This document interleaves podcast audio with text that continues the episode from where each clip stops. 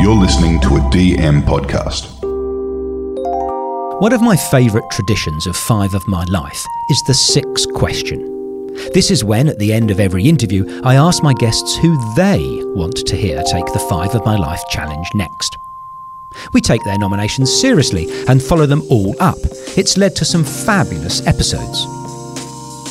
Julia Gillard, Australia's first female Prime Minister, took the challenge because Richard Glover nominated her. The role of women in actually getting them to sign the peace accord and stop massacring each other was they threatened public nudity. They were demonstrating that the Muslim women and the Christian women got together and said, enough is enough. The men are ruining this place. You know, we're not going to go until you you know, bang your heads together and sort it out, and they still wouldn't say, "We're going to strip off if you don't." Yes, which to which to our ears sounds, yeah, yeah, I mean, almost comedic, doesn't it? And if a group of women protesting a particular cause uh, went to a centre of an Australian city and said, "We're going to strip off," I suspect uh, watching crowds would say, "Whatever," you know. uh, this is going to be a little bit interesting. We'll get the phone up to take some footage and uh, be circulating it around on social media. Uh, but in their culture, it was an unthinkable act, um, an act that could only be born of the greatest desperation.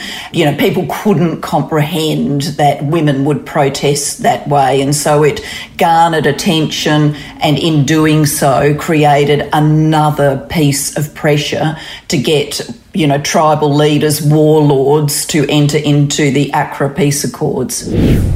Dare Jennings, the founder of Mambo and Deus Ex Machina, came on because he was Remo's suggestion. My sister was a was a, a well known writer. She edited books of poetry. She was a poet, but her first book was Snake, and like every good author, they have to kind of settle all their scores with their family. And this was really what this was. Now, and I was completely torn because on one hand, it's a beautifully written book, and you know she. It, it was said that she, it was on the shortlist for the Booker Prize shortlist. It was Yes. being considered for the Booker Prize shortlist. Uh, it was beautifully written and incredibly heartfelt, but it was fucking mean. Like it was so. My mother, in particular, because my sister and I, my sister and her, my mother never got on. I, I got on wonderfully with my mother, but so she portrays this incredibly unhappy, vicious sort of Cruel, woman. yes. yeah, Oh. cruel woman, which was completely undeserved. And she, but my mother used to read the bulletin from cover to cover, and I didn't want her to read the book because you know it was, it was too horrible.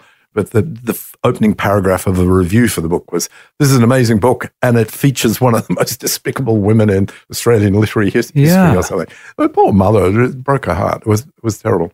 You can pick me in there because I'm the vacuous, no ideas younger brother. And Deborah Frances White, the founder and host of the global phenomenon The Guilty Feminist, recorded an episode because Mary Coustas wanted to hear her take the challenge. And I suddenly realized what it is to lose your human rights because he hadn't had the right to a doctor or a lawyer for five years. He hadn't had the right to stand on any piece of ground he was standing on and breathe the air. What happens when you're a refugee? If you can't get political asylum somewhere, is that the only place that you will live is somewhere you will surely die. And what that means is it's effectively illegal for you to live on planet Earth. And nowhere are you entitled to breathe the air.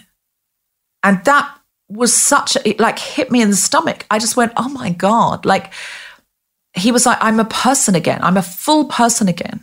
Because refugees are treated like cattle. They're not treated like people. They're shoved on, they're shunted on. Nobody wants you. You don't have a right to anything. You don't have a right. You don't have a right to education. You don't have a right to, to work a job. You don't have a right to earn money. You don't have a right to anything. So you're standing in a queue in a refugee camp, hoping for somebody to, so a volunteer to make, you know, to give you some food that somebody else has done a charitable donation for, which is no way to live. You know, there's no purpose in that. There's no dignity in that. And refugees are so desperate for just an, any opportunity to have a little patch of ground where they can start again and find an opportunity. That's just an amazing story, and it incredibly speaks to the generosity of of spirit that you would welcome him into your home and your family. Is he still with you, Steve? Yeah. Oh, yeah. Three three and a half years later, Steve is as much family to me as anyone in the world. Wonderfully, it doesn't just lead to famous guests, it has also prompted me to interview people I otherwise wouldn't necessarily have ever thought to approach. Stuart Dickinson, Australia's most capped rugby referee, nominated Alison Mirams. Alison was the CEO of building firm Roberts Co at the time, and in that role transforming the construction industry.